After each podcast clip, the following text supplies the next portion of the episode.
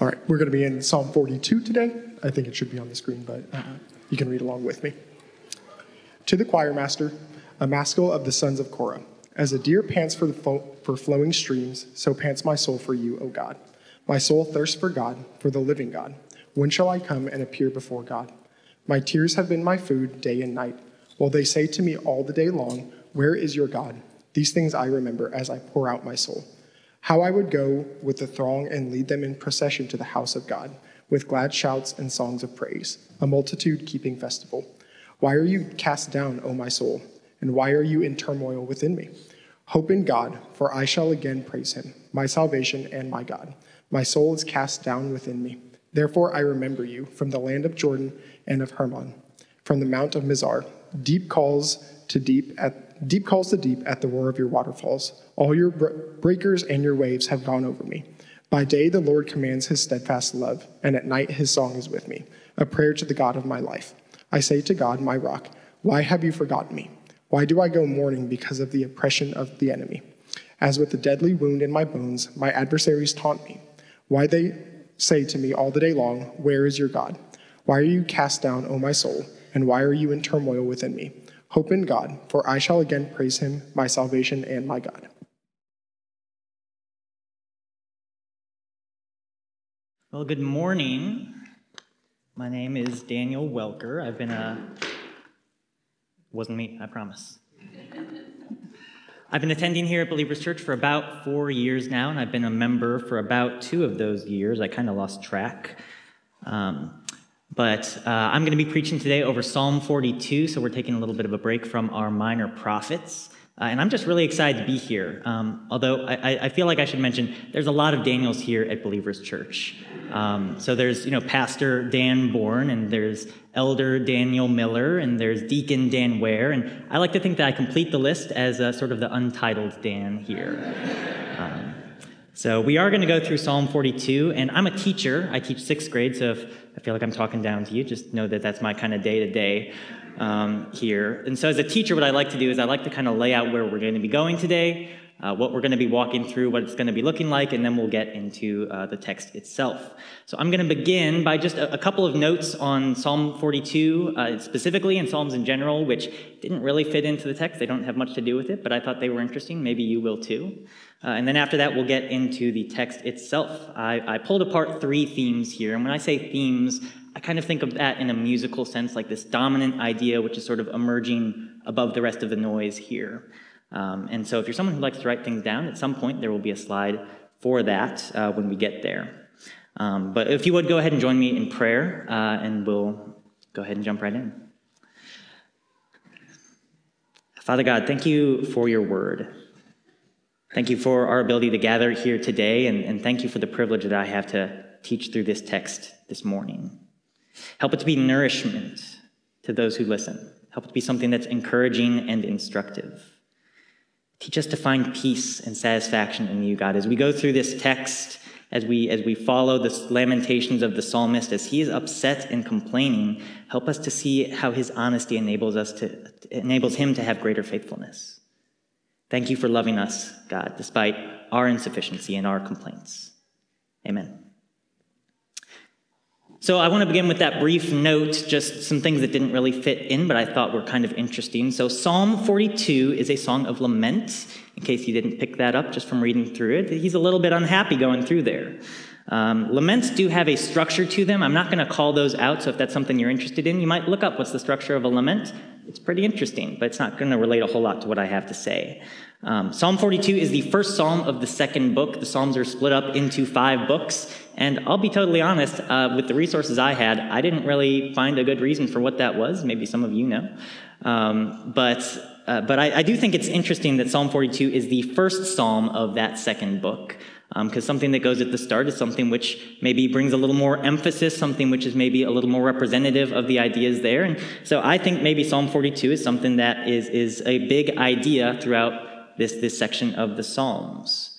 Uh, and it's also the first psalm to be listed by the sons of Korah. And I want to take a little detour here just for a second, because I thought the sons of Korah were really interesting. I've, I've heard, come across that name in reading through the Psalms before, and I always thought it's just one of those things like it's there and we don't really have a context for it, but it, it's in the Bible And because it was, you know, the Bible's a real book, real people lived and, and did these events and wrote these things. Um, but it turns out we actually do know stuff about Korah. He appears in Numbers 16, all the way back in the time of Moses, um, as the leader of a spiritual rebellion against, against Moses' leadership here. Um, and God judges Korah and, and those who are with him extremely harshly or it seems to be that way at least. Like the earth opens up and swallows them whole and they're never heard from again. And maybe that's just fancy words for an earthquake. Maybe they were applying poetic imagery. I don't know. But either way, this is a pretty severe punishment because Korah is not just rebelling against Moses' Moses's authority, he's rebelling against God who appointed Moses there. And so it's interesting that the sons of Korah, so Korah was swallowed up, never to be seen from again, but his sons survived, and, and they were really good at naming themselves, so they called themselves the Korahites. Um, and, and they, by the time we get to the kings with David and Solomon and all the rest, they were known as uh, elite warriors in the army. They were known as temple servants, devoted temple servants, and they were also known as some of the greatest poets and songwriters of the king's kingdom. And so I point this all out because I think they're one spot of evidence in the Old Testament where God does show judgment to a few generations, but he shows faithfulness to a thousand. We can focus on Korah here and say, wow, he got it pretty bad. And maybe so. But we can look at the sons of Korah thousands of years later and say, God is faithful to those who love him and serve him. And that has nothing to do with what we're going to talk about today, but I thought it was really encouraging. So there you go. So now we're going to get into the text itself, the three main themes of Psalm 42, and I believe there should be a slide for that um, right down there at the bottom. Maybe it's there, maybe it's not. I'll read it out loud even if it's not. So, the three main themes of Psalm 42, we're going to walk with the psalmist through these uh, sort of acts as he goes through them. He's going to begin with an honest, prayerful look at the difficulties of life. Things are going to be tough for him. He's going to have some struggles, and he's going to complain.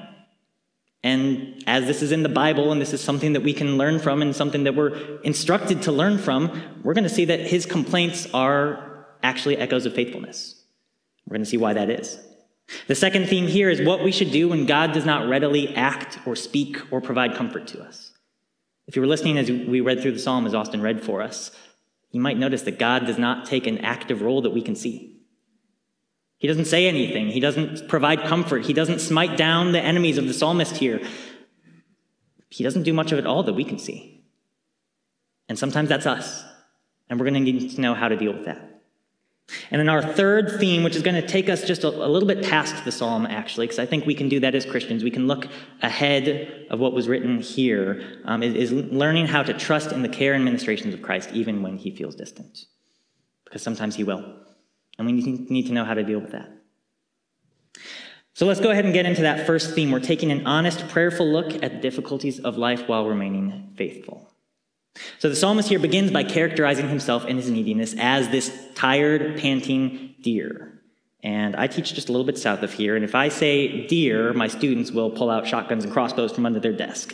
They recognize that deer are a prey animal right? This is not a flattering comparison that he's making himself to here. And it's not just any old deer, it's a, a panting, thirsty deer. And what does this imagery suggest to us?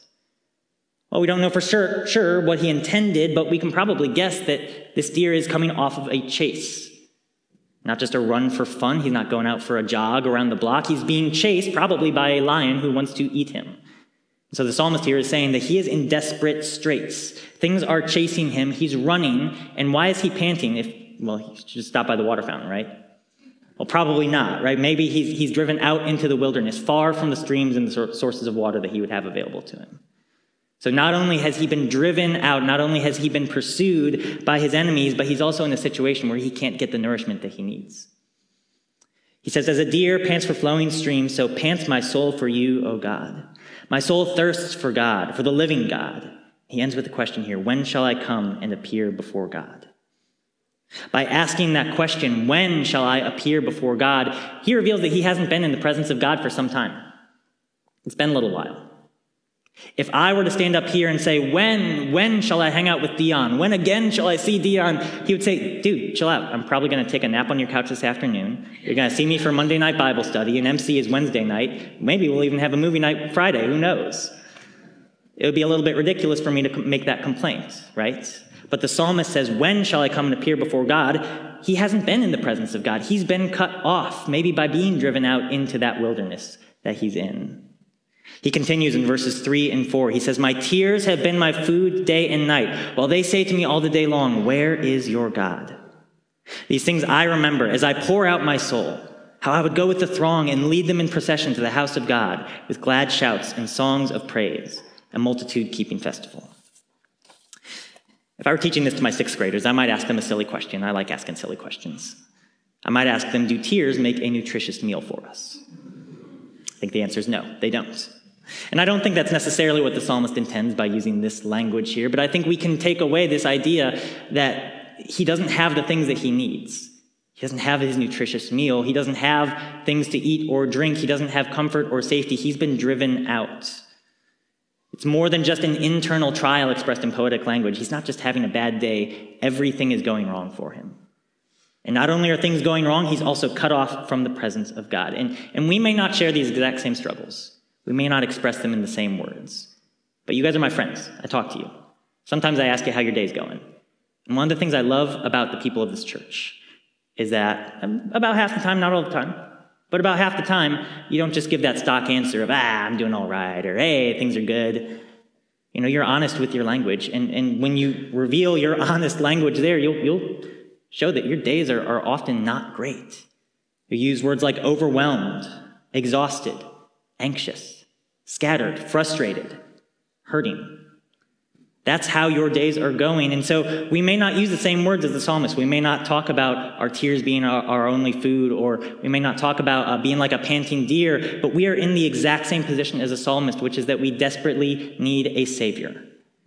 And not just a one time savior from our unredeemed, unrepentant sin nature, but a daily savior from a world which wants to swallow us up and devour us, and from an enemy whose goal is to steal and kill and destroy every good thing, and even from ourselves from the consequences of our bad choices and our lack of wisdom and just not choosing the right way. I want to step away from my notes just for a second here and say I, I, didn't pick this psalm and I didn't pick this text because I'm like really amazing at dealing with anxiety and depression and struggles and frustrations and things. I, I, I'm not an expert on fixing those things. I'm an expert at needing this sermon that I'm preaching to you guys. So my authority doesn't come here this morning from all of the amazing, wise things that I'm going to say because I don't know what's in there. But my authority comes, if it comes from anywhere, from this book, from Scripture. And I don't need to be good at this. I don't need to be good at dealing with my anxiety because I'm not. I don't need to be good at dealing with my depression because I'm not. All I need is the Bible. All we need is God, and we have Him. So, as we recognize our need for the Savior here, we may notice that God is silent. God doesn't make this active response or any sort of action here. Others may ask, Where is your God? And this would be a really easy question to answer if God were easy to produce. You could say, Oh, yeah, you remember those people sacrificing to Baal and how they were working for like eight hours and nothing happened, and then I called down fire, and just like that, God produced a pillar of fire? Like, they wouldn't be asking, Where is your God? They're asking that because they don't know where his God is, and the psalmist doesn't either. He doesn't have an answer. Where is your God?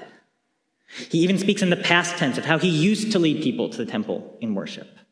He used to take them out to those things, and he used to lead them in processions and festivals. He doesn't anymore. He even asks why God has forgotten him. And I think that's something that echoes in our hearts a lot. Why has God forgotten us? Why is he not answering the things that I want him to answer? Why is he not moving in the places where I'm hurting and frustrated and anxious and confused? The psalmist here feels cut off from the presence of God. And I, I do think we can relate to that. But I also think it's worth remembering the perspective of who's writing this, actually.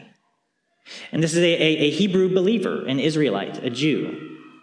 And in his time, he could be cut off from the presence of God. If he couldn't go to the temple, if he didn't have a priest, if he couldn't make sacrifices for his sins, he could be cut off in this way from the presence of God. But we're not in that same situation. So it's good to sympathize with him, and it's good sometimes to even take that feeling and apply it to ourselves in the ways that we do sometimes feel distant from God. But I think it's worth remembering and being encouraged that as much as he has faith here, we have even more than he had. Matthew Henry, um, I think we have a quote for this one as well. He has a great quote about this. And I like Matthew Henry. My mom likes Matthew Henry. And so I've always liked Matthew Henry. Nothing deeper than that. But Matthew Henry says this He says, Those are mistaken who think that when they have robbed us of our Bibles and our ministers and our solemn assemblies, that they have robbed us of our God. For though God has tied us to them when they are to be had, he has not tied himself to them. We know where our God is and where to find him when we know not where his ark is, nor where to find that. Wherever we are, there's a way open heavenward. I love that part right in the middle. He says, For though he has tied us to them when they're to be had, he has not tied himself to them. In this position of the psalmist, he could be cut off from the presence of God by not having the temple or the priest or the sacrifice to make his atonement. We do not have that situation. If we lose our Bibles, if we lose our fellowships, if we lose our pastors, if we lose our MCs and everything else, we still have God, no matter what. And I'm getting a little ahead of myself here. That's really in the third section, but I got real excited, so we'll get, we'll get back there again. So at the end of this first section here, we see the psalmist is vulnerable, exhausted, needy, thirsty, the victim of his soul, and he's even questioning his faith. He doesn't know where God is. He may not sound very faithful to us.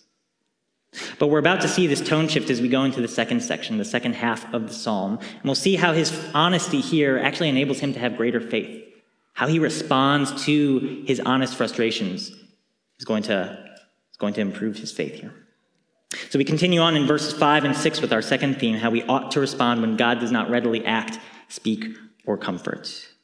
He begins with a refrain which we'll hear again at the end of the psalm. He says, Why are you cast down, O my soul? And why are you in turmoil within me? Hope in God, for I shall again praise him, my salvation and my God. My soul is cast down within me, therefore I shall remember you from the land of Jordan and of Hermon, from Mount Mizar.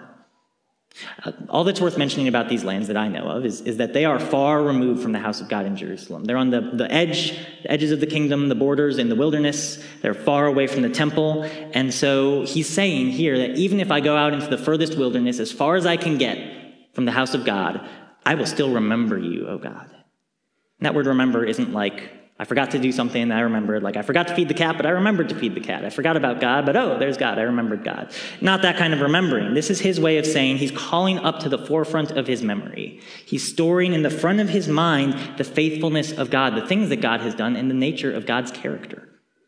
By doing this, he's taking an active step towards faithfulness. Well, notice that his feelings haven't changed.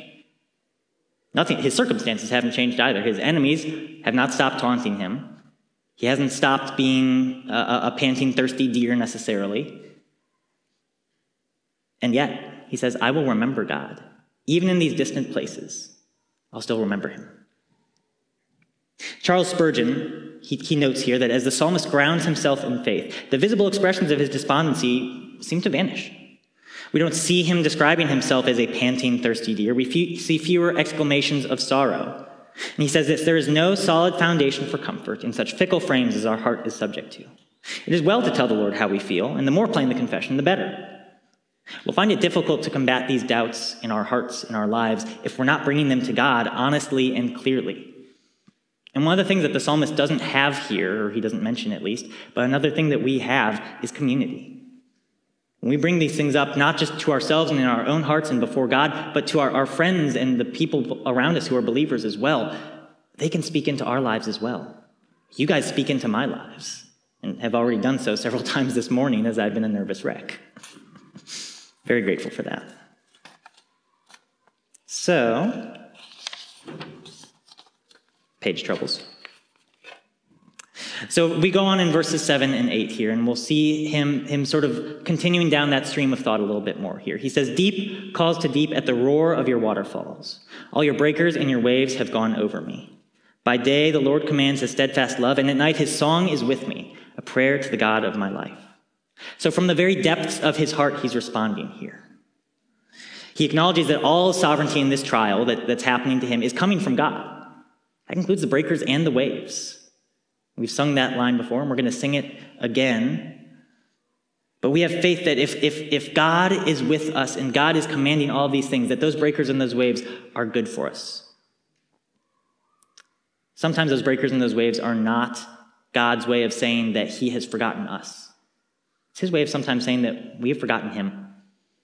There's a, a quote here, and my MC is going to start laughing because, yes, it is from C.S. Lewis. But I think it's appropriate here. He says, If pleasure is God's whisper, then pain is his megaphone to a deaf world. Those breakers and those waves are good for us because God is the one commanding them. And so, again, he's taking an active step towards faithfulness. He says, Yes, these things are rough. They're really tough. I don't know how to deal with them, maybe. And yet, I will choose to have faith in God. I will choose to say that these things are coming from God and that God cares in me. He takes that language really intimately here at the end of verse 8. Uh, when we read about those breakers and waves, I think the easy image is this Old Testament God of wrath. You know, this idea that a lot of us grew up with. And I don't think that's necessarily the best image here. I don't think it's ever a good image, really. Because we see someone mighty but distant, someone who's like a Poseidon like figure who's commanding the waves and the oceans and the breakers and everything. And yet he doesn't really have time for us, like the petty concerns of humans. I think a different picture will help us here.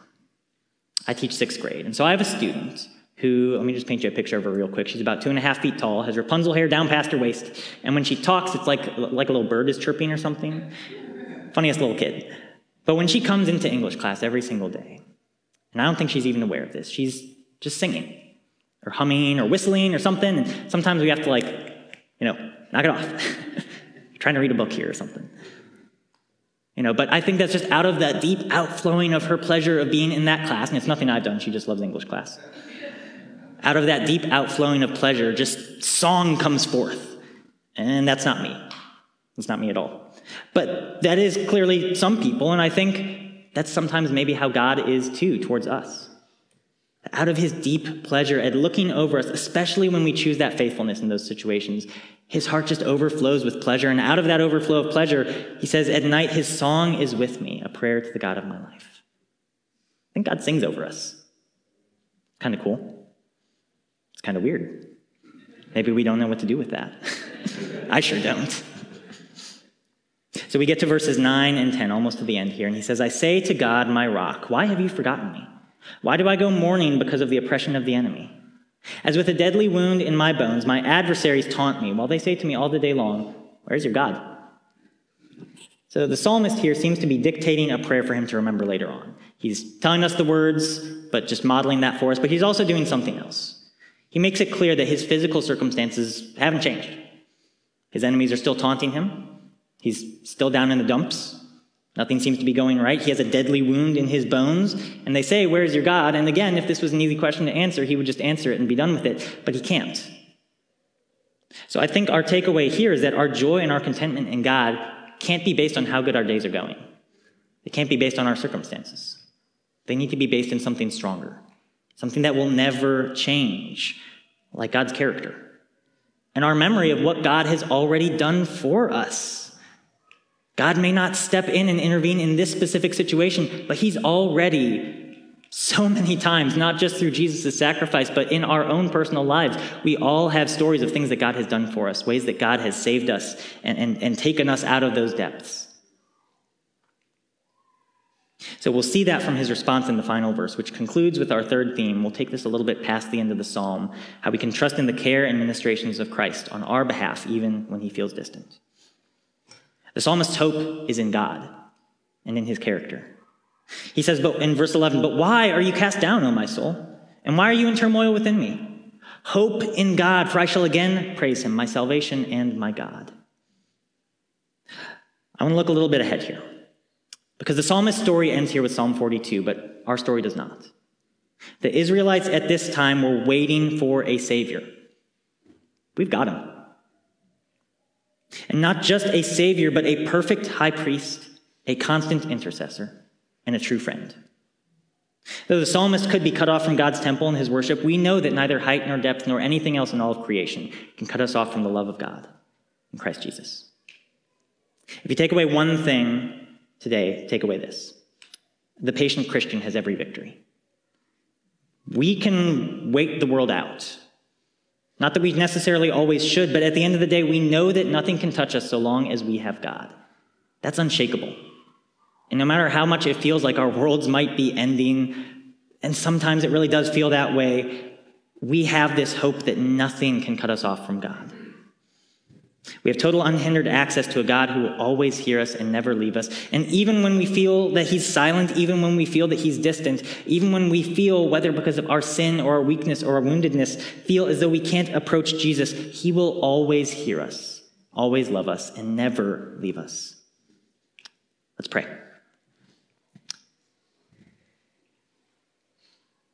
Father, thank you for diving down into that deep murk and, and grabbing us and tearing us out of it and, and seizing us as though we're some great treasure. Thank you for loving us in that way. Thank you for giving so much to us.